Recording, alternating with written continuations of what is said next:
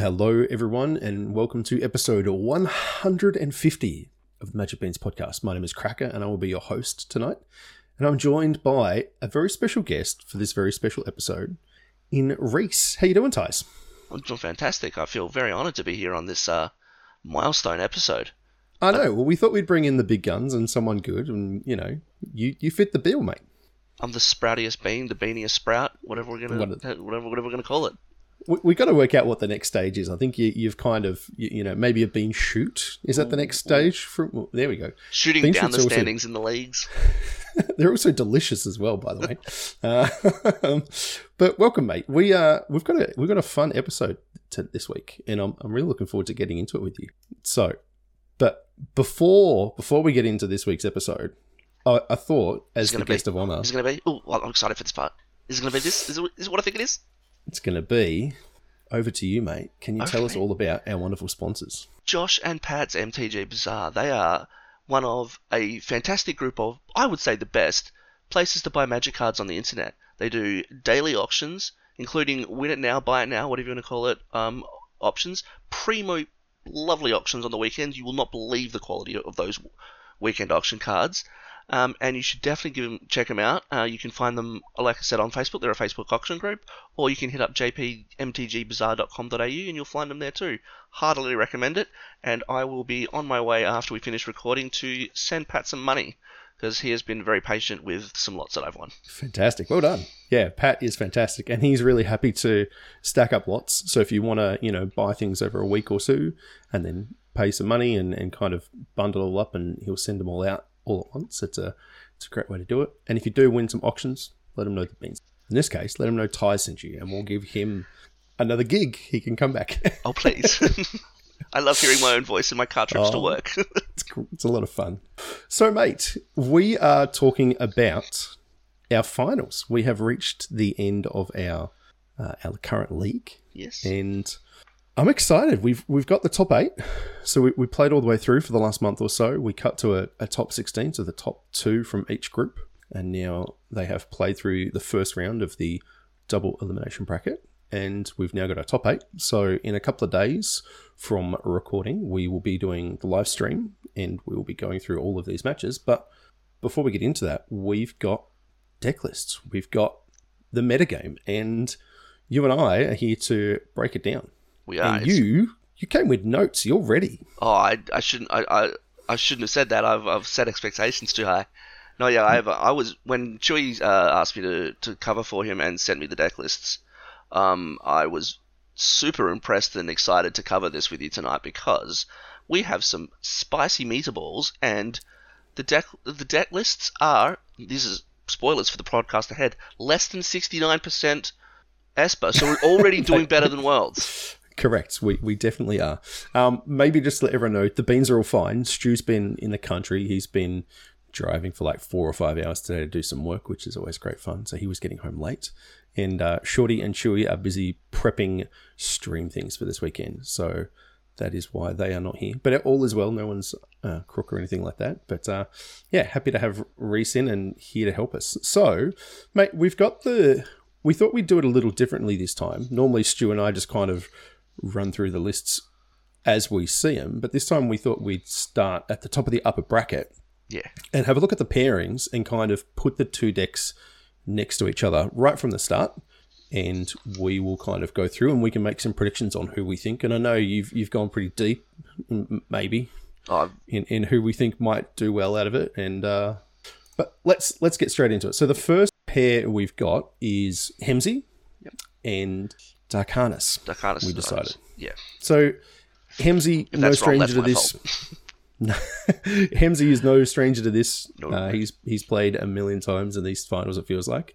Uh, is new to our group, but certainly has lots of experience in. I believe the ESL is where they came from, and has done really well in some of I feel like I've played him in Beans Leagues before, but maybe were one has. Quite possibly. Definitely name I recognise, yeah. we've got Hemsey is playing Grixis. Grixis, yeah. Grixis mid And- range. Is on. I mean, I guess you call it. I don't want to call it Naya because you've got one red card. Yeah. So it's it's, It's- Selesnya So enchantments. still it's enchantments, but not as you know it. Do we want to start with Darkanis' list? let's go for it. Yeah, so um, so I've I've I've taken to calling this one um, Haunting Katilda, um, and that's because the two key cards are Katilda, Dawnhart Martyr, and Hallowed Haunting, and also it just lets you sing Haunting Katilda, Haunting Katilda. Anyway, um, and that's that's a, an Aussie classic. Oh, Um, that's that's fantastic. That's that's actually the uh, the real national anthem of Australia. Yeah, it is absolutely. Um, so I played against this deck. I'm pretty sure uh, in the groups. Uh, Mm-hmm. So I have a lot of experience losing to this deck, as some other members of our top 16 do. Um, Sure. and- but I lost to most of the players in my group, so that doesn't tell you much. Um, so the, the, the this deck is uh, at, one of the things that it doesn't really feel like when you look at it on paper, it doesn't seem like it's that strong because it's just like it's one of these cards that you don't see very often. Um, Rite of Harmony, Azusa's Many Journey. Uh, you do see a bit of restoration of Eiganjo, um, and but certainly not teachings of the Kirin. Um, but it has an unexpectedly high amount of card draw for a Selesnya Enchantments deck that doesn't have, at the very least, um, I've just blanked on the name of the one-one enchantment that draws a card when it comes into play. Um, The, dog, yes, that one. Spirit Um, Companion. Yes, thank you. Yeah. Uh, Rite of um, what is it called? Sorry, uh, Rite, of, of Harmony, Harmony? is the little Selesnya engine that could and does like that. That card will draw draw him two to four cards every time he uses it, and he is really good at maneuvering his deck in a position to take advantage of his offbeat sagas that you don't see very often, and using that to generate just a tremendous amount of value in cards.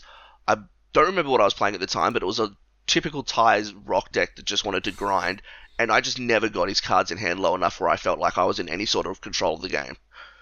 Yeah, the the problem with this kind of deck is, with this deck specifically, is that you can't grind effectively against Wedding Announcement and Hallowed Haunting.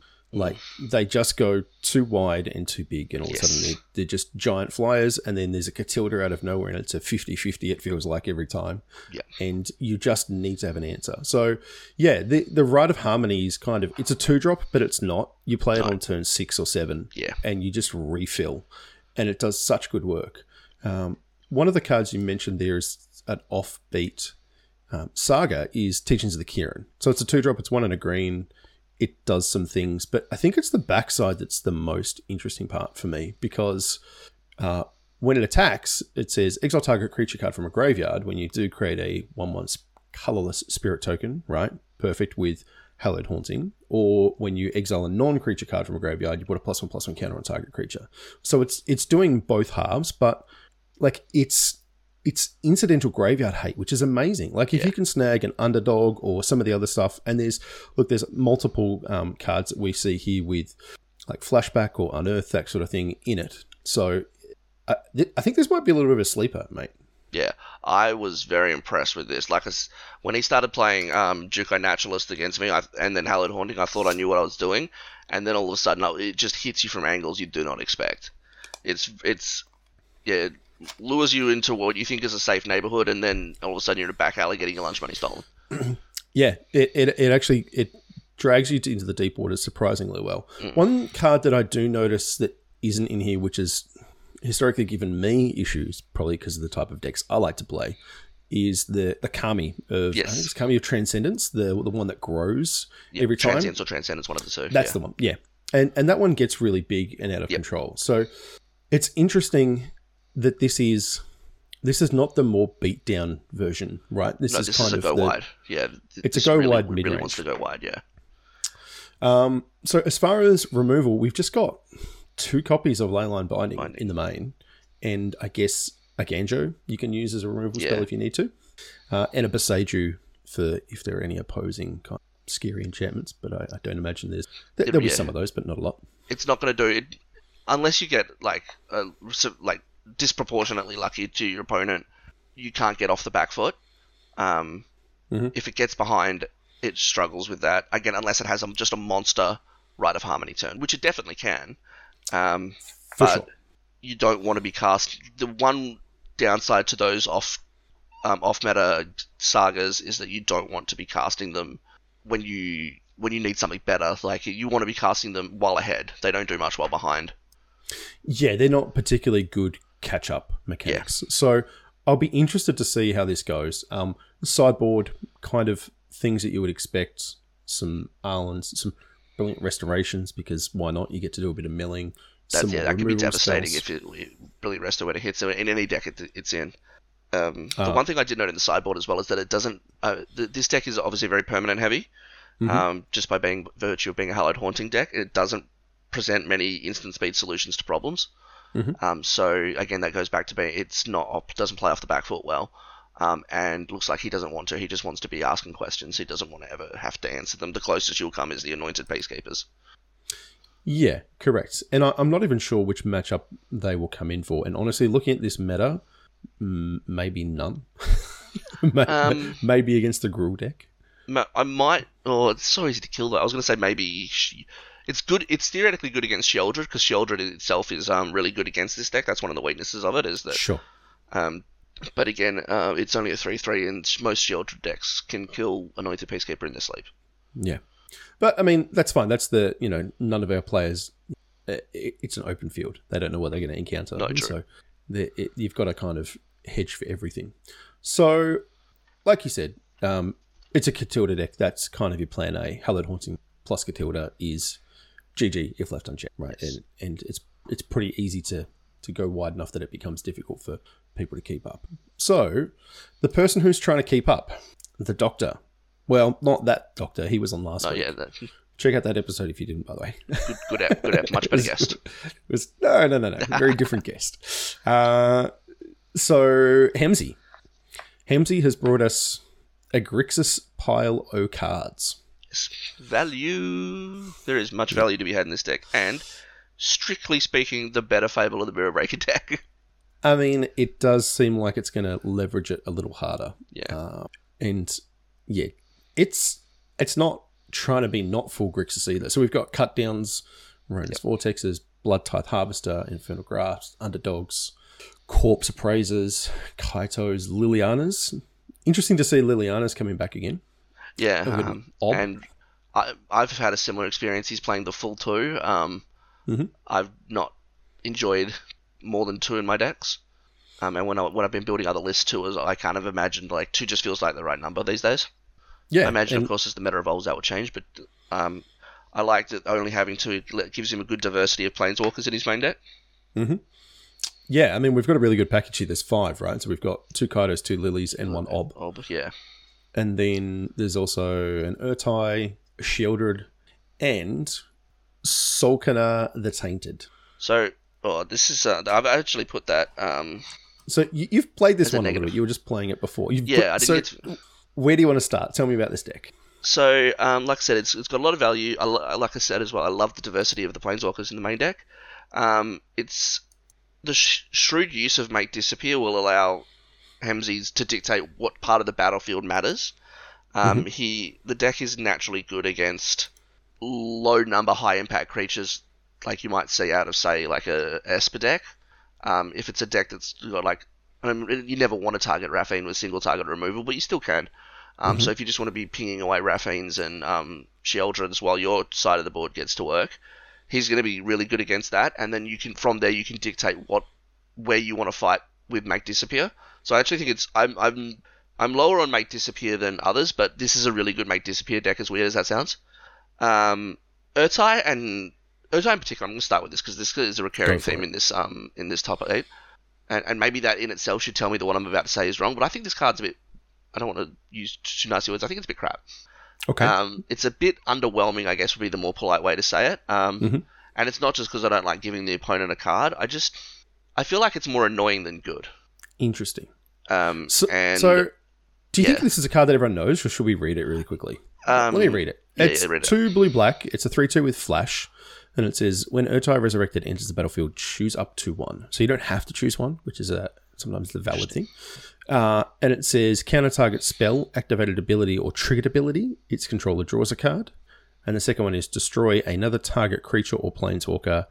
Its creature, its controller draws a card. I understand what you're saying.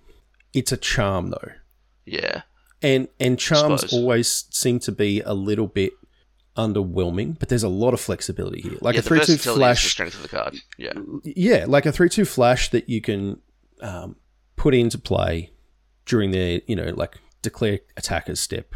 You you block something, you you know you chupacabra or something. I'm trying to think of what Shriekmaw or you know like any of those kind of things where Yeah. where it comes in and gets to kill something. Like that's a two for one. Uh, now, sort of. The, the, like you said, the fact that you have to let them draw a card is a big downside. And like I, I don't disagree with that. But if you're going to be the make disappear deck, that was one of the things I loved about Brazen Borrower so much was that I could hold up counter magic and have a flash threat. Yeah. It was it was the way that I really Sure. like to play those sort of games. I like having one because you holding up four mana could be, I don't know. Is it is it a make disappear? Is it a removal spell? Is it this? Is it nothing? Like, is it just a bank buster activation? So it, it kind of puts the fear into your opponent a little bit. And these deck lists are obviously open to all of our players now. So Yeah. you know, um, Darkanis is going to see that one of, and it might just make him think a little bit. So I, I don't know. I haven't played with the card. It's not something that I've seen a lot. Obviously, it's been picking up steam a little bit in popularity. It, it shows up a couple more times in these lists. So I, I'm definitely interested to see how it plays out. Honestly, like the, I, I just keep finding that the three-two half of it is much more scary than anything it does on Enter the Battlefield. Yeah, and that's Um, that's sometimes valid, it's- right? it's like a- sometimes it's three-two just flash is still a good for for four. Is still not a bad deal. yeah, it's it's a little bit underrated, but given all the other things it can do if you need it to, I, I think it seems pretty good. There's there's actually another one in the board as well. Just looking at that now. If it was with- if it was not legendary, I'd be much more on board because then um, it's just monstrous with uh, Fable and Mirror, Mirror Breaker. Yes, that would be gross. Yeah. um, and the other thing I'd thought of that I hadn't thought of before I'd made my notes on that card particularly was Hmm. um, counters channel lands, which I didn't think of before. Because it's activated abilities. It's an activate ability, yeah. yeah, correct. Um, you can so- even flash it in and counter uh, Planeswalker activation as well. Yes. So there's there's a lot that it does there, which is what why it reminds me kind of a charm where they've usually got like three modes or whatever. That, So Well, maybe I didn't give it the full credit it deserves. So, but um, I also am very Tell me about the big boy.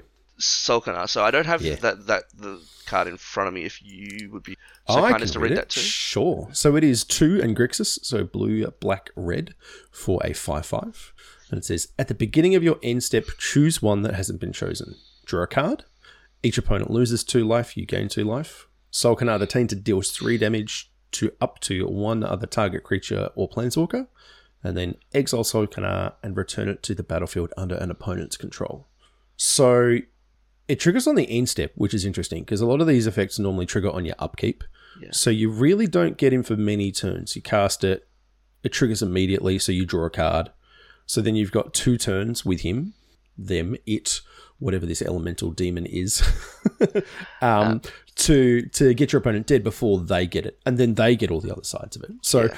you, you kind of don't. I mean, I, I assume you just swing with it every turn.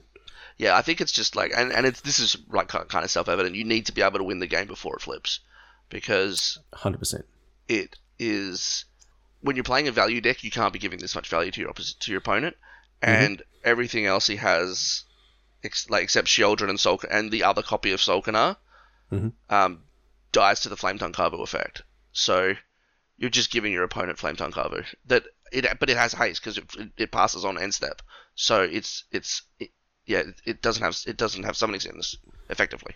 Yeah, no, that's that's a really good point actually, and that's why when I read it the first time, I was like, oh, okay, like you, you get three turns with it, and then it goes to your opponent, and then they don't get it. But the fact that it triggers on end step is good because it means that you get the immediate reward, so you never get blown out by casting it for five and then getting no Yeah. effectively enters the battlefield. You cast it in your second main, you pass, you get it straight away. So they need an instant speed removal, um, and hopefully you've kind of drawn that out already with your other threats as well. So um, it's a big boy, right? I mean, this is just just keyword big, Yeah. and this deck is kind of lacking keyword big. It's only got one Sheoldred. Yeah, that's odd. But does have, it have more on the sideboard, right? Yeah, two more on the sideboard. It does. Uh, It does feel I weird guess- having soul, two soul, two Sol'kanar main and two Sheoldred sideboard. Like, I don't know. Um, I will defer to Hemsey in every situation. yeah, he's But definitely I- better than I am. Um, I would have put the. My first thought when I was making notes on this deck is I would have put this, Hmm. flipped them around and just played all of my Sheoldreds in the main. But then I thought, when am I ever going to bring Sol'kanar in? Um, Yeah, I like the versatility of what it does. Yeah, and, and I think there's a. that's right, I- I yeah. can. I think I'm kind of I would have flipped the numbers. I would have played two Sheoldreds and one Sol'kanar. Okay. Uh, it it feels like, you know, Sheoldred just closes games so fast. Ob Nixilis also loves Sol'kanar. So that's the other. you're much more Mhm. inclined to want to eat Sol'kanar than Sheoldred with Yep. uh, Ob Nixilis. Yeah, definitely. I mean, you've only got one ob, but yeah, if you do get to, to live that dream of, well, I'm going to have to give it to you. I have two Obnixilises now. Uh, and they're both almost ready to ult. Yeah, seems good. Uh, all right, so prediction. Who do you like? Uh, I love Darkanis' deck, but um, I am deferring to player uh, on this. Um, I don't think any any differences in how much I like or differences I see in the deck can overcome that. I think Hemsey is on a very short list of top players in the league, and I will take him over almost anyone. Yeah, that's fair. I'm just looking at two, four, six. There's just so many removal spells. This deck has just got so much interaction. Hemsey's sideboard's also really good against uh, Darkanis in particular. Like those duresses are gonna like you don't. It, And it's negate, Weird. It's, yeah. Duress is gonna be doing work. Negate. Um, disdainful stroke. Um, maybe get you know take it. Take a drink of juice every time I say disdainful dro- stroke in this podcast. I think it's huge in this um, particular top eight meta, and Yeah. always favour the d- deck with disdainful stroke over against the deck that doesn't have it. Yeah, yeah. I mean, and I think to it. it's. I think I think I have to agree with you. I just don't know that the, the fact that Darkanis has like almost no way of interacting with this Grixis deck. These these creatures all just accrue so much value. Yeah. The more that they are left alone, like a Sheoldred that just sits there just wins the game. Yep. And the fact that he can sit behind that, literally not even attacking, and then just hold up counter magic or removal spells for Katilda or for, you know, the Hallowed Hauntings. Uh, I think it'll be. I think it'll go to three games. I think it'll be close, but I- think that the Grixis pile might might have the edge. Yeah, and the um, as a bit of foreshadowing, Hemsey can win game one. It's not like sure, of course. um, and I have him favoured after board. So Okay. that's the other part of the reason. So firstly, favour Hemsey on player, no disrespect intended to Darkanis, um, but also I have Hemsey favoured after board, and he can still win game one. Nice. All right. So next pair, we have got Tom D and the Sweet Man, and we have got Tom D is on One of our two Esper decks, He's on Esper. but And- not, I don't think I've never seen an Esper list like this, and this really intrigued me. Anyway, sorry. Yeah. I've- I've No, no, go for it. Sweetman. So yeah, and the Sweetman is playing Two uh, thirds of that. Yeah, exactly. It's it's it's black white. So let's start with Tom's list. Um, I really like it. So it's Esper, but not as I've seen before. I, had, I haven't had a lot of chance to process all of the Esper lists that were at Worlds, for example. So it might have been based on something there. Mhm. Um, but it is three spell Esper is is what I'd nickname it um, because it Okay. has three inf- three Infernal Grasp Sure. and then lands and creatures. Um, so so this one's been called Esper Legends, and if you have a Yep. look, every all creature is a legend. is legend. Uh, and also the reason why I was thinking it was three spell Esper is because it is getting a lot of value out of Thalia. Uh, yeah, definitely. Yeah. So yeah, we've got four copies of Dennick, three copies of Infernal Grasp, four of Thalia, three Adelines, four Fiends, three Toluz, three Ertais, three Ratadrabik, which I definitely had to read before, four yes, Sheoldreds, that is. And is, two this, Owls. This top eight is the new Ratadrabik meta. I, I, I- I love this uh, innovation. So I don't know if it's in the Plaza decks normally, but I love this. So uh, yeah, I'm going to read this one out because I had no idea what it did. So it is uh, two white black for a three three with vigilance and ward two, and it says other zombies you control have vigilance. And I was like, okay. So I immediately looked at all the other creatures and went, none of No them are zombies. zombies. but it, th- there's more text on the card. It says whenever another legendary creature you control dies, create a token that's a copy of that creature, except it's not legendary. And it's a 2 2 black zombie in addition to its other colors and types. So he's playing to the board and just kind of doesn't care. And then you've got Ow, Ow, Ow at the top end to just Yes. rebuy a bunch of stuff as well. So it doesn't, yeah, in every sense of the phrase, it doesn't mind getting swept unless the sweeper is farewell.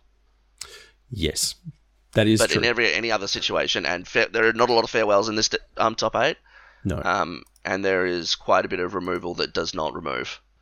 Um, Yeah, so- like there's a scattered couple of soul transfers and farewell, and the enchantments that remove on enter the battlefield, and nothing else exiles.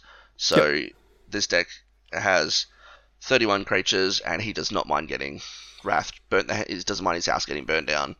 Doesn't mind getting Infernal Grasp and so on and so forth. Yeah, it's gonna be interesting. Um, I, I I don't know what else there is to say about this. I mean, you, you kind of know what all these creatures do. I mean, like Raffine's uncontended get way out of hand. Raffine's plus Adeline is disgusting. Uh, Dennick plus uh, Raffine is also a very good combo because um, yeah, just Lifelink plus Raffine is a good combo. Um, The Raffine Toluz package is not bad at all. I quite like that um, because Toluz triggers off Raffine's connive as well. Mhm. Um, for those who don't know, Toluz is the card that Raffine it, it connives when it enters the battlefield, and every time you discard cards, it goes effectively, or as Arena will show you, goes under Toluz, and when Toluz dies, you get all the cards back. So it's a what's the red one drop? Um, the from oh, the- uh, yeah, yeah, yeah, yeah. Uh, I know the one you mean. It was colorless. The artifact. Yes. The hasty boy. I've Yeah. closed I've closed my arena, so I can't. Yeah, the um, No, yeah, that's all right. but yeah, that one. But except you get to you get to know what you're getting. So, Mhm. um, so it's yeah, those two cards work really well together. Um, because it's got low spells, it also has fairly low interaction, which is uh, not, uh, not and also.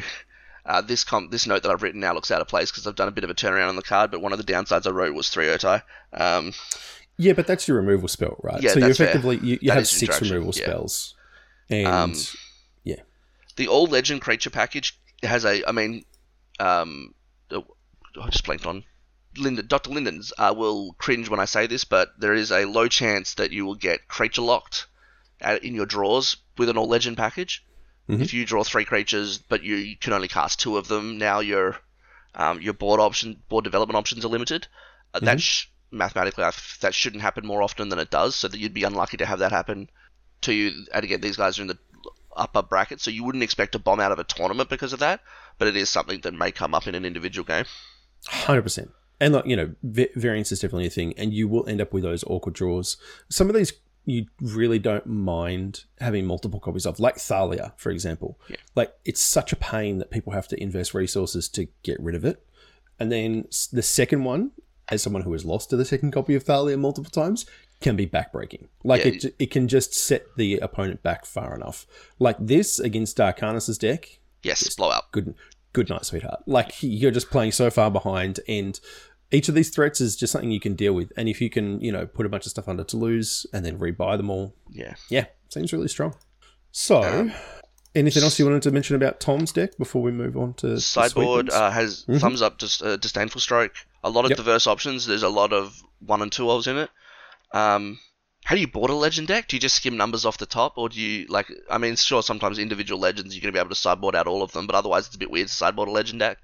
Um, and low exile options. Um, yeah, so no got, like, farewell, no soul transfer, and only a couple of copies of Wandering Emperor. So, um, as much as his deck doesn't, you know, is is happy that there's not a lot of farewells. If he ever needs to be on the other side, he also can't do that. But mind you, he also, you know, he's anti farewell in general, I guess. So, Yeah, I not a mean he is. Deal. Yeah, I don't think that's going to be the game plan. Uh, all right. So we've then got the Sweetman. The Sweetman is playing Orzhov. And what do you think about this one? Um, it's. I think it would be doing a disservice to Sweetman to look to have to just come from an Esper deck and then go to an Orzhov deck and just say it's a worse. You know, in this in this format you can play three colors, so you should. Um, there are some things that not committing to the third color uh, it opens. So, like the Rite of Oblivion. Now, of course, Mhm. all of the uh, Esper decks can cast Rite of Oblivion, but you generally you you're going for power rather than the. I guess that's power versus versatility is not the right fr- um, dynamic that I want to compare to here, but you won't see an Esper deck typically go towards that unless for some reason they're like Esper tokens and you have spare creatures to chuck away to it. Yeah. Um, so this enables uh, um, Rite of Oblivion, and he does lean into it a bit. He's got Wedding Announcement and Adeline, um, and those look like primary win conditions, so he- he'll have creatures to, to spare to it. Um, I yeah, even really sacking underdog is not the worst thing if you have to. If No. you get a real pinch, that's something you can do. Um, and he is one of the few 4x tenacious underdog decks in the top 8 as well. Yeah. Um, I love Serra Paragon. Um, in the early part of the format, before the, in particular before the blue decks became big, um, the mono blue decks that is, I thought that it was a Serra Paragon format. Mhm. Um, and just built. Whenever I had five minutes of work, I would be drawing up Serra Paragon decks in whatever color combination you can think of. Sure. Um, he's only got one, but still, um, that's probably correct as it turns out. Um, th- this deck gets a lot of value from that.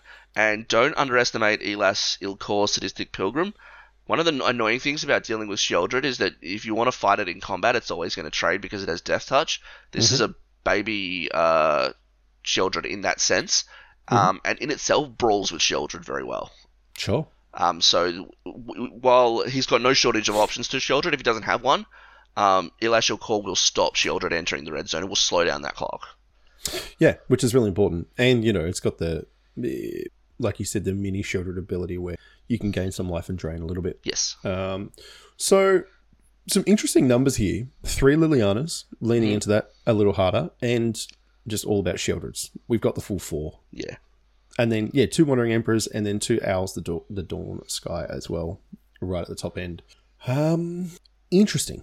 Focus. More more beatdown. Yeah, I was going to say this deck. Is, other- this is a, a curve deck almost. Like you want to Yeah. like you, you're doing You're playing a two drop on two every. Yes, every, wanna- every game. You want to go two drop into Adeline into Sheoldred if you can every game, and Yep.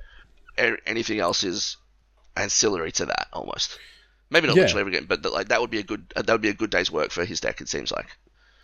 Correct, and and will just cause enough problems for everyone to be able to kind of deal with. I mean, I've I've been saying for the longest time that underdog is just a house. It's just kind of the glue that has held these decks together for so long. I think it's interesting, and I can see why people have shaved on it. They're going a little bigger, Yeah. uh, but this kind of the, the looking at the the actual deck list and and the way that I've got just kind of the mana values set out. It's it's a really nice curve. You know, you kind of you're stacked all the way through. It doesn't feel like it's the smaller mid range deck No. because it goes up to Ao and you've got Serra Paragon, you know, the giant Lurrus effect where you just get to rebuy your things. So it, it doesn't feel like it's going to, you know, gas out. And like Wandering Emperor is just, I mean, that can solo games if left. Yeah. yeah, if you if your opponent forgets about it or doesn't play around it, Mm-hmm. yeah. Um, even just the plus one, like the, I've been blown out by the plus one more than I've been blown out by the minus two. Like every almost, it feels like every every um, every one of those cards' abilities is just a total blowout if you're not preparing for it. Super powerful. Uh, sideboard, just a stack more removal spells. Yep. Um, some discard in Pilfer. Interesting that it's Pilfer instead of Duress. Yeah, I was. Um, does that exile the card, or, or is it just hit more things? No, no, it's just it's one in a black. Target opponent reveals their hand. You choose a non-main from it that player discards. Okay, so can hit so it's it's main. yeah. Kind of thing instead of Yep. yeah. So interesting because there is a lot of removal that they have access to as well. And the interesting card that I haven't seen a lot of until mostly this top eight actually is Knockout Blow, which Mm. is really good against. Um, uh, what's the red? I've just I've just said it seven times already The tonight. kaiju Um, as well. Yes, good against that, and very good against Fable of the Mirror Breaker. Yeah, for sure. So yeah, knockout blow two and a white for an instant. Uh, it costs two less if it targets a red creature, and it deals four damage to target attacking or blocking creature, and you gain two life. So uh, yeah, seems seems really good in in certain uh, matchups. And we do have Gruul as one of the decks that's One in our yep, right. And uh, yeah, there's a bunch of hasty red threats that you know, like trading one mana for four and gaining two seems excellent against that. If you if it And uh, Stormseeker, I've just remembered, uh, Reckless Stormseeker or whatever the Stormseeker Yep, is. That just kills that um kills that Mhm. gain two, and you know, Gruul doesn't want to see either of those things for one mana. Uh, no. Doesn't want, doesn't want its creatures to die and doesn't want you to gain life. All right. But we are talking about Esper and Orzhov. Who do you like? What What do you think is going to be the pick here? Um, in this one, I have Tom Day. Um, Mhm. He just has more options, um, and this is one of on this is on the lower end. But one of the things as well that I wanted to mention about, in specifically about um, Tom Day's and his Thalia choice, is six out of seven of these decks that are not obviously himself um, really don't want to see a active Thalia because they're at least a quarter um, non-creature spells, and this is one of them. It's on the lower end, but I think that uh, the combination of Thalia and the options from the third color is just going to be a bit too much for Sweetman to overcome unless he is a sweet man with those curve draws. Bottom Tish. See, Chewy's really here. Oh, there you go. Uh, so interesting thing with Thalia as well is that it just stonewalls all his early aggression from the Sweetman because it's got first strike. Yes. So it doesn't matter if Elas has got Death Touch because it never Yes. gets to deal damage, and you get rid of underdogs really cleanly as well. Yep. So 100%. yeah, if if we see early Thalias out of Tom, and he has four, that is definitely his game plan. Then I can see that making it a tough time for yeah for the Sweetman to, to keep up. But again, I think this one's gonna be super close, and I don't know. I, I I do wonder whether that um the Sweetman might just have too much removal. That's possible, and he, his deck also goes long better than Tom's does. I think. I'm just gonna have a quick look, especially after board. There's not a lot of. Um, I, I sort of touched on it. I didn't do a very good job of what I was trying to say. Doesn't do a good job of getting things out of the graveyard, and Sweetman's deck particularly like it, unless he kills, um, the Paragon enough times that he can't bring it back. Uh, for example, um, there's a Takenuma in in Sweetman's deck as well. If he can't answer Serra Paragon, he cannot outlast it. Yeah, that's that's really valid. Um, so yeah, I I don't know. I think I think this one's it, it almost feels like a bit of a coin flip, to be honest with you. I, yeah, I, um I have Tom And- favored, um, but the Sweetman is not without not without action in this matchup by any stretch. He is in with a big shot. which is what we want to hear.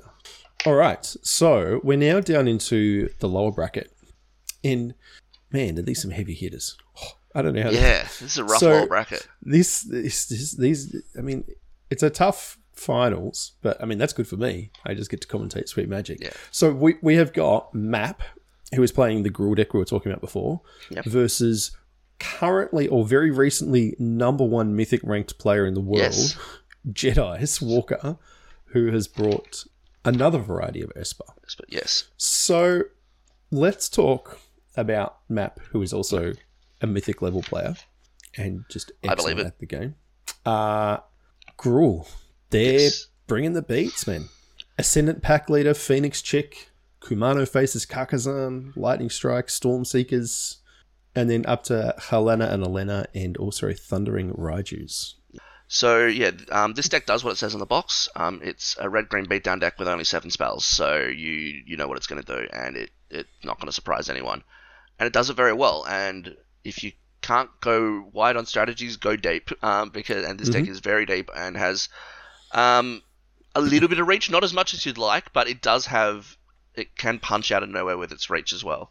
So stabilizing the board is not always enough. Um, so yeah, as mentioned, only seven non-creature spells resist Thalia very well. There's a good number of um, good non-creature spells in red and grey that you might be tempted to play, even in a beatdown deck. Um, And he's done a good job of resisting that temptation. Um, Quirion Beastcaller is really messes with your head um, when you're trying to do combat math and board state math at the same time. It's a bit, it's it's a really difficult card to play around. Yeah. And um, Helena and Elena, or I used to always for some reason say Olena, like from Game of Thrones, but maybe that's because both her, Olena and this card are badasses. Um, like Sure. that thing's a absolute beating, especially with Raiju. They're just Uh, throwing counters around like it ain't no thing. Especially yeah. with Beast Space Claw on the, if which memory serves, Beast Claw is the one that helps throw counters around. Correct. Yeah. When it dies, you put plus one plus one counters uh, on the number of counters that was on it. So whenever you cast a creature spell, it gets plus one plus one counter. So it starts as a two two for two, and then grows every time you cast a creature. Yep. Um, yeah, like you said, not a lot of removal spells. We've got, or just non creature spells. We've got seven, and I mean the the perfect draw with this deck is to go like turn one Kumano, turn two two Phoenix Chicks, attack for four on turn two, right? Uh, and the other the other card that we've got is Lightning Strike. So no, um, Lightning Strike goes face, and I think that's a really important thing here, is that um, it's that little bit of extra reach that sometimes you just need in these decks where you it's predominantly a removal spell, but at the same time you're also happy to just lightning strike, untap lightning strike, attack you with a Raiju, and just All of a win sudden, out of stone yeah. nowhere. Like you've literally just hit it for ten. And people who think that they've stabilized, you know, if they don't have a Raffine back to block, can be good night. The other card that's really good here that's a bit under underappreciated, um, and it's going to come with a so in, in a Gruul deck you've, you've got Old Faithful Reckless Stormseeker that we talked about before, but only two copies, and I think the reason for that is that Yavimaya Iconoclast is in here as a full set, and that card is excellent in limited for those who have played it, and I think it's excellent in constructed as well. I love drawing this card in constructed. It feels it's very it's so versatile. Which is weird really because is its versatility is two drop or three drop, but um, like it's excellent on two and it's real good on three. Yeah, hundred percent, and and that's worth that's that's a really good point to highlight is that it's not actually you know a two drop as such. You've already got eight others in in two drop creatures in in the Lone Speaker and the Beast Caller, so you really do want to play it on three most of the time. So it comes down as you know a four three with haste, Yeah. which is just huge and trample. So yeah, that, that card is is absolute house. I expect to see that do a lot of work. And, And uh, again, you're talking about like reach. That is, you know, yeah, that's your reach. that's Trample. that's a reach effect. Tra- And. H- Halana and Elena, um, Mm-hmm. so I did, I did it again. Halana and Elena uh, loves Iconoclast Absolutely. because it doesn't need to wait till nighttime to trample. Yep. Yep. Exactly right. Unlike the Stormseeker, Wait, does it So- still a trample or first strike when it flips? uh, Gi- gives trample, gives trample. It gives trample and haste Yeah, that's it. when it flips. Yeah.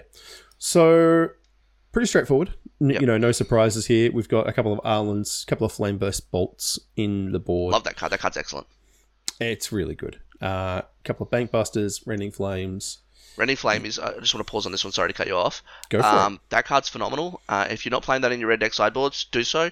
It's that card is your uh, Sheoldred defense. Yeah, so it deals five. It's uh, two and a red deal five to creature or planeswalker. Uh, if that permanent is a spirit, it also deals two to that permanent's control. That in itself is not irrelevant in this top eight. It's the, you're mainly putting it in there because it's a deal 5 Mm-hmm. um, at decent value. But even if you if he finds if Map can find himself to uh, at least one win, he need a minimum of one win to find Darkanis, for example. Mm-hmm. He's going to love finding those Rending Flames. Are going to love seeing Darkanis as creatures. Yeah, hundred percent. Yeah, one of the ways that you'll win with this deck is to kill one of the flying spirits, make them all fall to the ground, and then deal those extra couple of points, and, and away you go. But we don't have that much matchup. We have got No, not yet. Jedi's Walker on Esper. Yes, that's right. And getting my personal bias out of the way, um, this I think is the best deck list in the top eight. Okay, Um, just tell me why. in, in a vacuum, it's it's the best deck, which is um, Esper. Despite what the finals of the World Championship told us, I still think Esper is overall the best. It's got um, it's got Ratadrabik, which is the, the what I'm, going to call the, the the hit all star of this top 8 Mhm, um, but on, only one copy. Yep. Um, but I really like the mix of non-creature spells. It's lo- it's the next lowest after um, map in terms of non-creature spells to deal with the mirrors t- Thalias. Mhm. Um, and I really love the main deck Rona's Vortex. I wasn't a fan of that card until I got to cast it a couple times in Constructed. Mhm. Um, and I think that card is going to be really excellent. There's a lot of powerful tokens that it's good against, and which is you know good against casting at one and kicking it. You, you're never sad to kick it. Um, so despite me being not the biggest fan of Make Disappear in this format, and he's got the full four. Yep. Um, I just think this does everything that you want a deck to do, and I think it's just it's been tuned the best. Uh, it's got four ofs and one ofs and two ofs in almost every place where I would expect to see it. I think this is a beautifully designed deck. Yeah, it's it's definitely very focused and very well Yes. thought through. Uh, mind you, this isn't the deck that Jedi's ran to Mythic. He did take he did take Grixis to the That top there, and I think he was like, I think I made a mistake. But uh, this is like leaning more towards the control mid range. Yes, definitely. End. So we've only got the one two drop in a single copy of Underdog. Oh, sorry, no, there's Dennicks as well. Apologies, but we've got like Destroy Evils, Make Disappear, Rona's Vortexes, uh, leaning into wedding announcements as well, Yes, like the full four of, which is So, really yeah. strong. plenty to Um, do on the early turns to threaten the board. Yeah, but then like four Sheoldred, you know, we mean it. Two Aos as well to rebuy things. So, and and like yeah, Raffines again. Everyone knows what that card does, and, and how how strong that is. Plus Kaito's uh, to just kind of refill. So, yeah, really really powerful stuff here. Uh, and you know, you said before, if it comes down to player skill, this dude is the reigning champion for a reason. Exactly. The other thing as well, I just want to point out on the deck list that Yeah. makes the WoW list so I love how well tuned it is, is that it has them. It has 27 land, um, which is not Mm. remarkable in and of itself, other than that it's the highest number. But he also has three copies of Eiganjo, three copies of Otawara, and two copies of Takenuma. Um, and that identifies that he is intending that many land with that many uh, channel lands is identifying that he intends to use those as spells, and he has accounted for that to still develop his mana. Um, Yeah, for sure. and a lot of people, myself definitely included, sometimes forget that if you're going to use your lands as spells, you cannot use them as lands. Correct. Yeah. So when you see lists with 24 lands and, and four copies of these things, it's like, well, you're going to get to use one of them before Yeah. you start falling really far behind. So yeah, the Jedi's is, is not going to miss land drops. And that's, you know, has always been not necessarily well identified, but has always been like the most important part about Magic, right? Yeah. Is p- playing a land every turn uh, for the most part, particularly in this style of deck, the quicker you can double spell with the Yes. power of these individual spells, it's just it's gross. Cool. All right. So can Gruul get underneath? I guess is the question. Um, definitely can. This Mm-hmm. matchup's really close. I um I I have got Jedi's winning this match. Mhm. Um, in particular because he correctly identifies that he has to play who's the beatdown in deck construction. His sideboard is really good against Gruul. He has not only does he have farewells coming in, only two, but he also has my favorite sweeper, depopulate. Mhm. Um, and that's that's another excellent card. He also has Wandering Emperor coming in for that matchup. Um, the only thumbs down I have in his sideboard, for instance, is no no disdainful stroke drink. Um, it, and it's not going to help him in the matchup, but I also no, not at all really. Um, I love that he has Pithing Needle as well on the sideboard, just on to buy them by. But back to the matchup, I think that um, the limited uh, interaction and reach of Map's deck actually really hurts him against Jedi's Walker because it's really hard to get into the red zone against some of these creatures. Like Raffine is a huge blocker, big butt, um, Sheoldred, big butt, Death Touch, huge power as well. Um, Destroy Evils in the main, de- main deck, and the Rona's Vortexes are going to be superb against Ah. Yeah. um, Yeah. the Gruul deck. So there's just it's just got everything you would want in that matchup. I I, I think Map's deck is really good, and it like I said, it hand, I think I said it, it handled me quite comfortably in, in the groups. Um, but I just think this is a horrendous matchup to be honest. I could be wrong, but that's how I see it. No, no, no. So we've we've kind of done like the player profiles that we always do, and we we always ask them, you know, like what do you want to see, what don't you want to see, and Map has said worst matchup, Sheoldred. I have some bad news for you, buddy. There are four Sheoldreds in your opponent's deck, and he is uh, very willing and happy to use all of them against you. So, yeah, there's there's no clean way to deal with that. So you kind of have to race it and hope that you can get underneath it. Uh, so yeah, my best tip for Map is win the dice roll.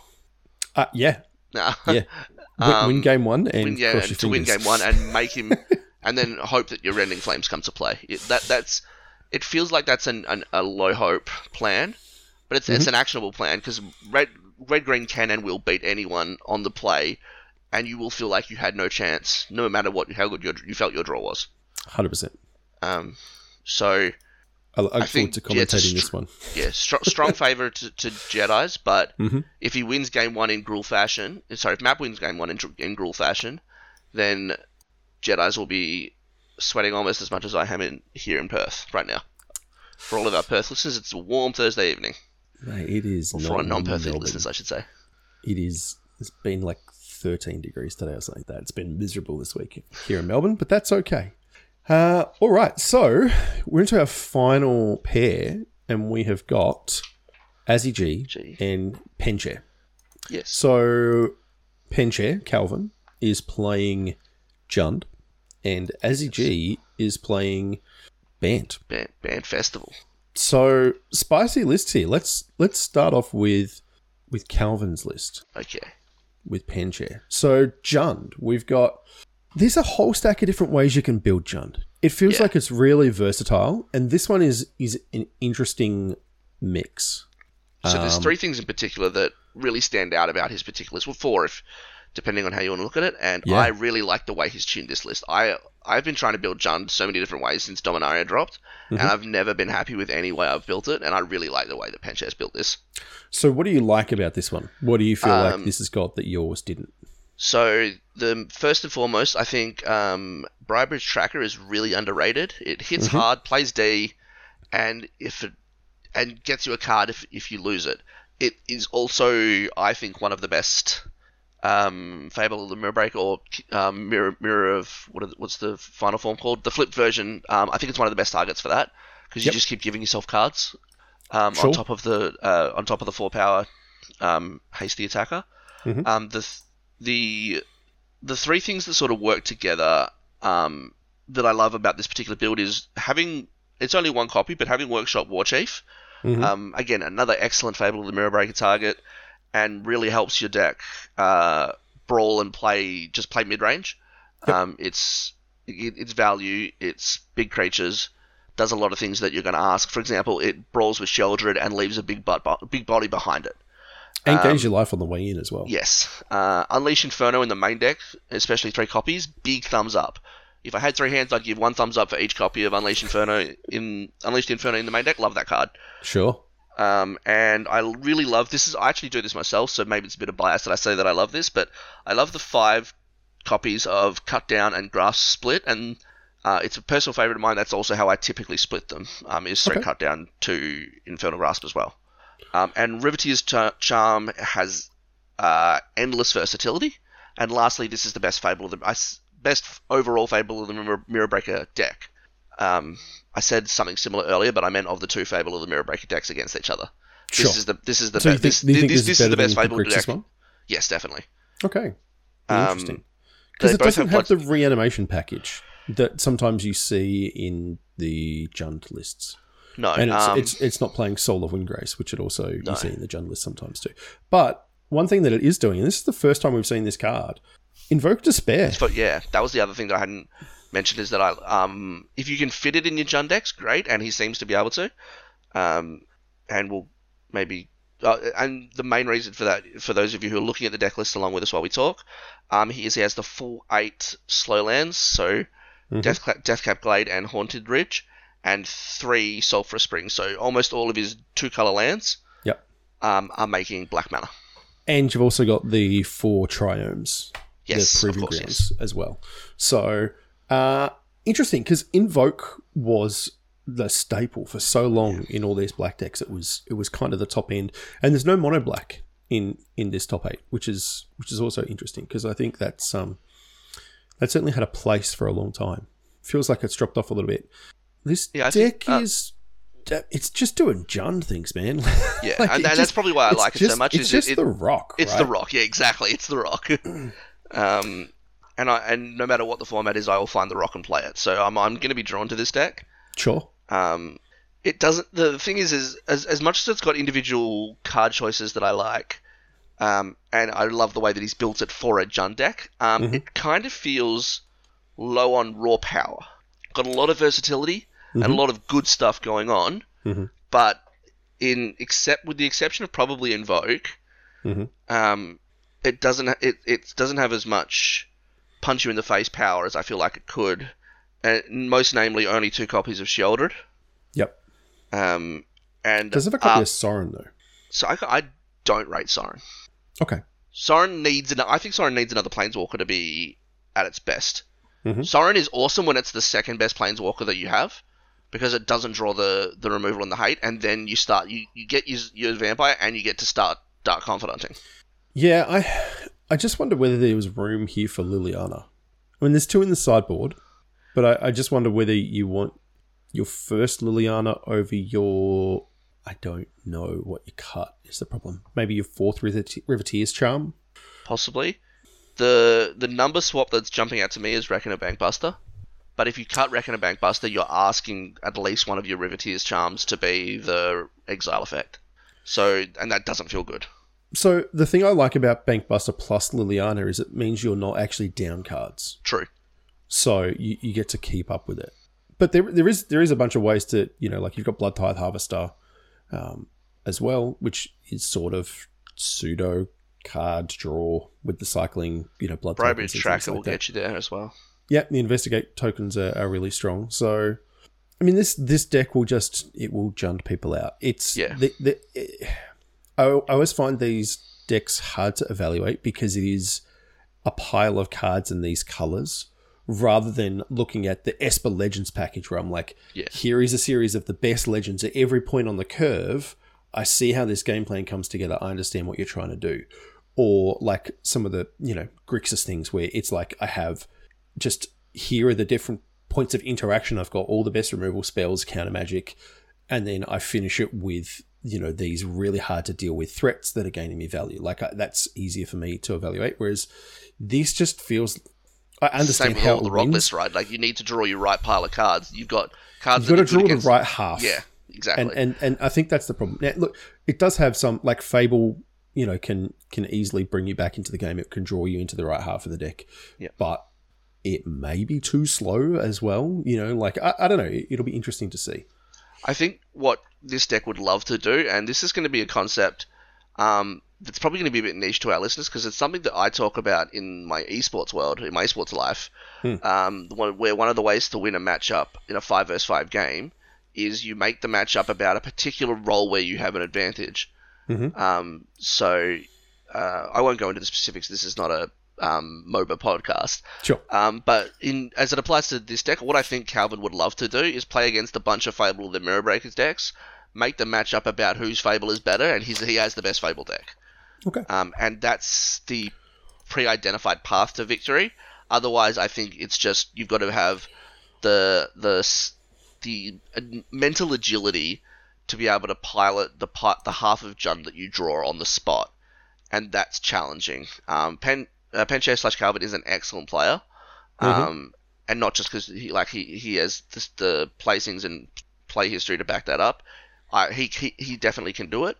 Um, I just feel queasy tipping slash expecting it to happen because as good as he is, sometimes Jund is out of your hands. Yeah, it's the forty-five percent deck is kind Yeah. of the old Jund joke, right? Like it's you know Exactly. on a good day it's, it's on a good day it's fifty-five percent. It's it's that kind of very mid-range sort of thing. So speaking of, I mean, I don't know if you can call this mid-range, but let's have a look at what Azzy G has brought to the table because this one. This is the most exciting deck in the tournament. This is surely. spice, man. We have got Bant Storm the Festival. So I'm just going to run through this real quick because there's a whole lot going on. We've got some Dennicks, Katilda, the Dawnhart Prime, so not the big Katilda, but little one. Uh, we've got Root Coil Creepers, Teachings of the Kirin, Anointed Peacekeepers, Shanna's Wedding Announcement, Grafted Identities. That, you no, know- you didn't expect to hear that this podcast, did you? You know they want to steal some Sheoldreds. Oh yeah, uh, grafted identity of Storm the Festival has been a thing before, uh, where you get to put it into play off the storm, and you don't have to uh, sacrifice your own creature to do it. Oh, is that a cost to because cast? correct, it's an additional casting cost. Ah. Whereas the um, the Storm the I was Festival actually just lets just you on my way to play it. that up. Yep. Uh, we've got a Teferi who slows the sunset, three copies of Wandering Emperor, and then Aos, Elspeths, Tamiyos, Wrenn, and Seven. So yes, all of the best ev- planeswalkers for less than six. everything in this deck can be hit by the Storm the Festivals. Yes. I mean, yeah. Oh, yeah, and, Go, tell me, why do you love this? um, it, it just does a lot of great things, right? Um, uh, so annoyed. So one of the things I want to highlight about this is this. I actually think this deck is really just wants to cast Anointed Peacekeeper, and it's not in there for Storm the Festival reasons. It's just because it beats. Um, uh, two Dennick feels weird, um, but I really like that it's in there. Um, I Mhm. guess if I called the other uh, the other one Waltzing Katilda is this Nutbush Katilda, because for the tiny version.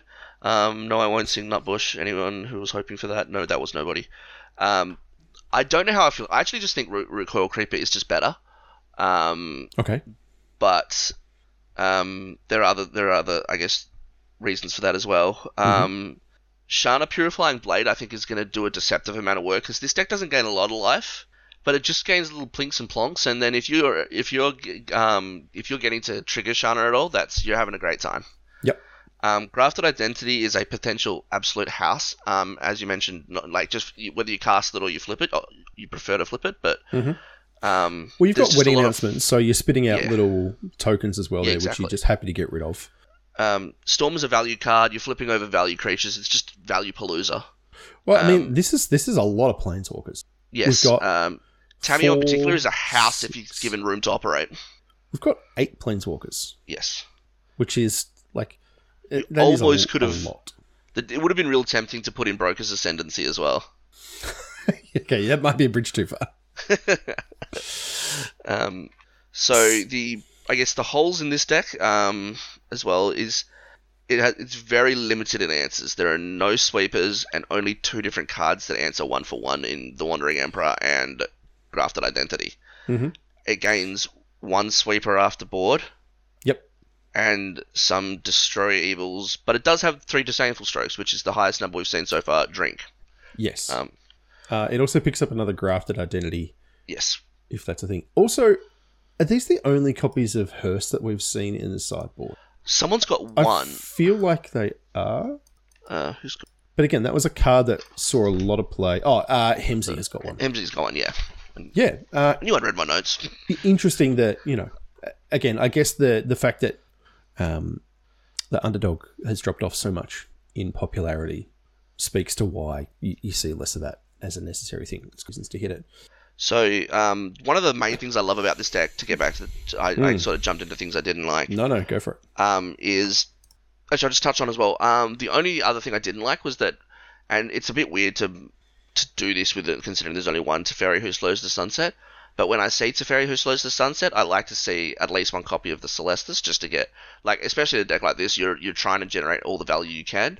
Sure. Um, and you've got mana And acceleration out of your creatures, you Yeah. should be putting an extra one in.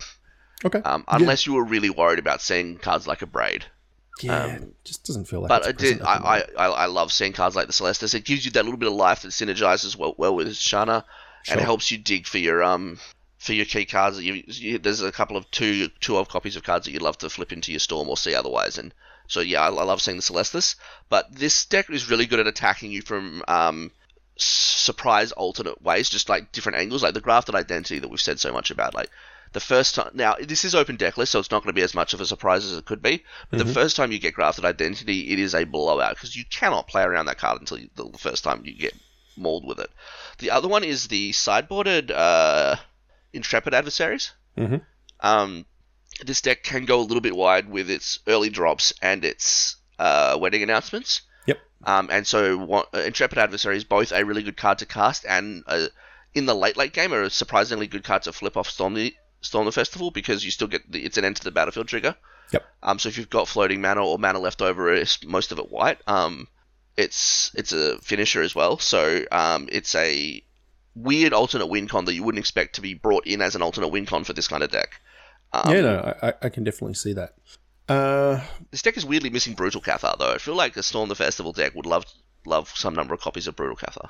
yeah, yeah. Particularly as it's just like, it- it's just plain. I mean, they are all permanents, Yeah. right? Like except for Storm the Festival, everything is a permanent.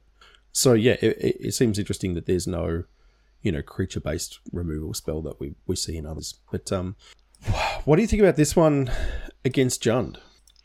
Well, I have this winning uh, this matchup. Same. Um, only because I don't particularly like um, the answers yeah, I just don't that think Calvin's that. going to be bringing. He's the- the- really reliant on his graveyard trespassers, I think, to stop subsequent storms. And if he can't get triggers of, if he can't hit Storm the Festival with graveyard trespasser, I don't see him getting enough of an advantage to be able to overwhelm the sixth, seventh, and eighth cast of Storm the Festival. Yeah, but you've got to. I think it'll just get buried from the first one. Like Yeah, the probably. first time you cast Storm and you hit, you know, like Elspeth plus Wrenn. It's Yeah. just like how, how had- we were talking about the fact that like Jund doesn't have a, any particular great catch up mechanism. It's kind of leading on the individual card quality, and none of it is as good as a Storm of the Festival that hits two five drops or a four drop and a five drop. Like it's just too much advantage. And And Yeah, as good th- as I- I think- passive abilities are, it doesn't fight Tamiyo very well. Correct. Yeah. So it- it'll be interesting to see, but there's there's also no way of, particularly in game one, of stopping Storm from happening, short of killing Azzy G, and Azzy's just got too much early. He's got too many early creatures, and you know, just sneaky life gain, right? To just kind of Yeah.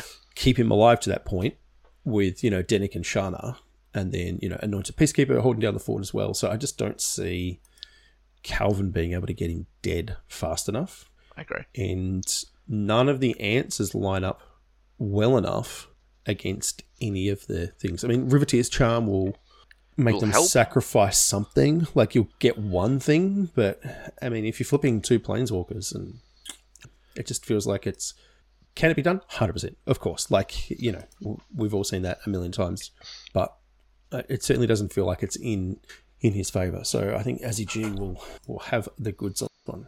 The other thing that's interesting that I've just noticed is that, uh, la- just lastly, is that this is the the heaviest presence of the Wandering Emperor. Uh, Um, three all in the main now. I think there's a couple of decks that get to three after sideboarding. I'm just trying to find find that to confirm. But Uh, every other deck has tops out at two in the main deck. yeah, no, you, you're correct. Um, yeah, Jedi's goes up to not only two in the sideboard. He's got none in the main. So yeah, I think I think you're right. And look, you know, Emperor is an excellent card. It, it, it- she does a lot. Sweetman has two main but no side none sideboard. So yeah, it's just straight up the most. All right. So, as I keep telling you, our job here is to make wild predictions and stand boldly behind them. who, who do you like? Who, who is gonna Who is gonna win? Uh, so I still haven't decided yet. Um, so my bracket, I have my initial draft of the bracket. I had Tom D winning. Mhm. Um, and then I played his deck one time, one best of three on Arena, and Yep. I thought now that it stinks. Um, Okay. So there's your Alright. wild, wild prediction: is that Love it. despite all of Tom D's success and my lack thereof in this event, and Tom D playing this deck and is still in the upper half of the bracket, um, that Mm-hmm. Your sample stinks. size of one is sample- out- outweighs his. Yeah. Okay. Yes. Uh, so he is going to beat Sweetman, like I said, but Mhm. then loss loss out. Okay. Um, sorry, Tom D's the AV cable. Sorry, so Tom, yeah, Yes. Tom D Correct. beats the Sweetman. Um, I've I can't read my own bracket. Oh, here we go. It's down there. Um, yeah, and then yeah, he goes out in straight sets after. So he win. He has the gentleman sweep, wins one, loss loss. Okay. Uh, so I actually have the finals as a rematch of the first match in the bracket of Hemsey and Darkanis. okay. So by definition, I guess I have to have Hemsey winning because he won the first time. Um, Interesting. I think I said before that Jedi's Walker has the best deck. Mhm. I think it doesn't match up well against Darkanis. The thing that I said for those who um, who don't remember from the from way back an hour ago, um, Hemsey's deck can win game one against Darkanis. The matchup that I see that falling to Jedi's versus Darkanis in the lower bracket, that's what, I was referring to. I don't think Jedi's deck has as much of a chance against Darkanis as in game one. So I I think that Darkanis is going to knock Jedi's out two one. Otherwise, it's it's Jedi's versus Hemsey in the finals, and that is the truest coin flip as we're going to see. Hmm. So I have Hemsey winning the rematch over Darkanis, unless Jedi's beats Darkanis, in which case it's Hemsey Jedi's, and uh, whoever gives me the biggest bribe will be my pick for that. yes, for for all of that ability we have in changing the results for these games. Yes. uh, we we can. A, not even bribe for a result, just bribe me for a prediction. That's it, the most meaningless thing. That's it. Send magic cards to send gem packs to Send gem, gem codes, please. Yes. Boosty Oh, backies. Do you remember when Wizards used to give those to us to give to people? Man, that was fun. Anyway, Yes, I didn't know where you were going with that until you said that. Yes, I do remember that. Long time Remember ago. when Wizards dot dot dot customer service? Yeah. No, Um, I think Jedi's is too good. I think his That's deck fair. is. I think his deck is too good, and I think he's playing out of his. That is a very valid point. It's hard to go, hard to go past the play quality. Play Yeah, I, I just I feel like you know you gotta you gotta beat the champ, man, and. Yeah. This deck just feels like it's got everything. I mean, you talk about the fact that he can't beat Darkanis. He's got two farewells and negates and like They can't destroy- beat, can't beat him game one. It's- destroy really struggles to beat him game one. Yeah, that's that's probably fair, but I mean, you know, it'll be interesting to see. But I mean, he he did lose early on to fall to you know the lower bracket, so it can happen. I'm also pretty, like I mentioned before, I'm pretty bullish on Hemsey over Darkanis in the first game of the upper bracket that we've got. Mhm. I have no clue who to pick for the rest of. Like I've picked Dark, Darkanis to progress through the lower bracket, and I genuinely don't know who will win any of those matchups. Those I mean, like that yeah. deck is super close. I, I, I don't think it really thumps any of the decks except maybe Sweetman's in this top eight. Yeah, Darkanis' deck that is. So that that's why I find it so hard to pick that lower bracket. yeah. I find it interesting that we've got like there's no mono blue, there's no mono black, there's no super aggro. You know, we've got Gruul, Yeah. but it feels like it floats towards the mid range a little too much to be the true foil to these kind of you know Esper decks and, and Yeah. the stuff that's trying to go a bit bigger. So it, you know, it, it will be the battle of the mid range, which is you know what we've seen in this standard. It's it is very much a really, it feels like a really honest sample of all of the decks in the format, and that's awesome. I, I love to see that. So I'm I'm really pleased that we don't have. There are no two decks that are the same. They have similarities. There, there's there's plenty of overlap, but with the card with the pool size that we have at the moment in standard, that's always going to happen. And I think this is going to be it's going to be heaps of fun, man. I'm really looking forward to, to covering all this and, and kind of getting across it. Can't wait to watch. I'm actually, unfortunately, is this two days or just the one day? I remember, remind me if you just the one. It's it's on. Saturday. So yeah, ah. we will have uh, coverage starting from oh, about ten thirty, I think, eleven o'clock Eastern time on well, Saturday. Good. I'll get some. I'll get some watching in early then. Um, I've got a wedding coming up, so I have a lot of um, things that it's in, in a couple of weeks. So yes, you do. I've got a very full Saturday, so I That's... will, but I will definitely get to watch some early matches. So hopefully, I'll get to watch um, my my boys um, Darkanis and Matt from my group, and I mm-hmm. would also love to watch. I just love to watch any anytime Hemsey and Jedi's play. So those are my four players to watch. I guess I'm sorry to the other four, but um, no, that's fine. You're allowed to have favorites. The the good thing is that it's all on Twitch, mate. You can watch the VOD whenever you oh, want. VODs. I know it's not the same. No, but that's good because I've just realised I can also rip the VODs to a, some sort of podcasting device and just hear your, all your lovely voices on my car rides to work. you can, you can. It's like extra, extra podcast episodes, guys. It's great. Let's, let's go. Uh, and they will go up on YouTube. We always make sure that we we download them and upload them to to YouTube as well. But It's much easier to rip from YouTube. It definitely is. All right, so I think that's going to do us for this week. We've gone a little long, but there's a lot to talk about, and I'm not going to apologize for that. I think this has been been really good, man. I've really I've had a lot of fun going through all this with you. So thank you so much for jumping on and helping out. No, thank you guys very much. I'm very honored to be uh, asked back, and hopefully I will be again in the future. Um, Definitely, because we can get you so on and just get you on and be like, mate, I don't know what you're talking about. Your predictions are all horrible. None of them came true and your singing sucks. it's it's the caster's curse, right? That's what you do. You you, oh, you go, just curse so many Jedi's, people. Then Jedi's is too good. He's definitely going to win. He's going to just go like 0-2 out. Hemsey's just there shaking over me, me saying he's going to beat Darkanis twice and win, and he's like, "No, shut up, you buffoon." That's um, fine. This top eight's so good. We haven't gotten to any of the Brothers War, and there's been so many good cards spoiled about oh, that. So also I go know. and check those out. uh, next week we will be talking a lot about the Brothers War. Um, there'll be a whole lot of stuff going on there. But there's there's some man, this this set is stacked. It's not even done yet, but there's there's a lot all the way from commons to mythics that make me excited. Yeah. Which is it doesn't happen a lot. I Shorty is dancing little jigs every time he thinks about the fact that he's got Monastery of Swiftspear back I'd forgotten that again. that was back. Yes. There's so much in this. I forgot yes. that that was back. Correct. I'm just, I'm sitting here thinking about those um artifact creatures that mm-hmm. you can play cheaper for colored mana. Yeah, and I'm like, what prototype, can you do with those? Yeah, that's the, the prototype. I forgot the name look, of the mechanic. They look amazing. Yeah. Yeah. Um, a- anyway, I'm, before yeah, we talk sorry. for another hour, which I know we could do quite easily, uh, we better wrap this one up. So I let can, you get to bed. So yeah, I, will edit it and put it up there. Uh, it's only eight thirty for me. I'm being a bit rude. no, that's fine, mate. Happy to. All right. So yeah, usual wrap up stuff. If you want to check us out, we are the Magic Beans cast everywhere. Just go to magicbeans.com and you will find us there. Uh, it's got links to everything. As we said, come check out the final stream this Saturday, twitch.tv, Magic Beans cast. Uh, you know, it'll get put up on Twitter and in Discord and all those usual places. If you want to come check us out, please do. We we love to engage with our uh, community it's it's like it's the best part. It still blows us away. Oh, yeah. People want to listen to us and, and, hang out, but there will be truly top tier Magic played on the weekend with some mid tier commentary to go with it, so you can uh, watch us stumble through lines that we don't understand while our players know exactly what they're doing, and we just get excited for sweet things that we didn't expect. It's like the most fun. Um, if you want to check, if you want to support us, the a couple of ways you can do that.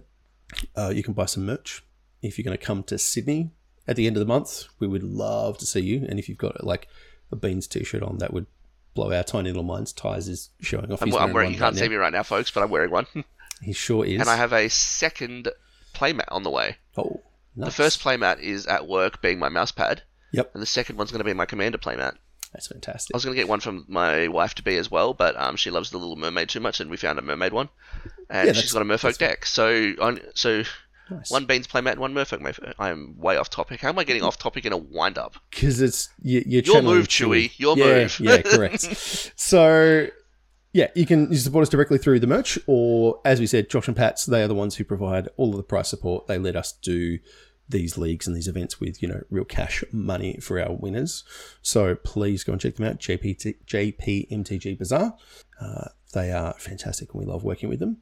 Otherwise, if you want to get in touch with me directly, look, Discord is the best place. But if you want to chat with me on Twitter, my handle is at Joel Hill underscore and ties. Where can people find you? You can find me at ties underscore au. And if you're into uh, esports, as I sort of briefly touched on earlier, you can also find uh, the organisation I started, Snowball Esports. We're like the Fox Sports of esports. I just get a quick plug in for there for us. You can find us Snowball Esports everywhere. Love it. Thank you, everyone. Appreciate you hanging out, and we hope to see you on the weekend. See ya. Kisses. Mwah, mwah.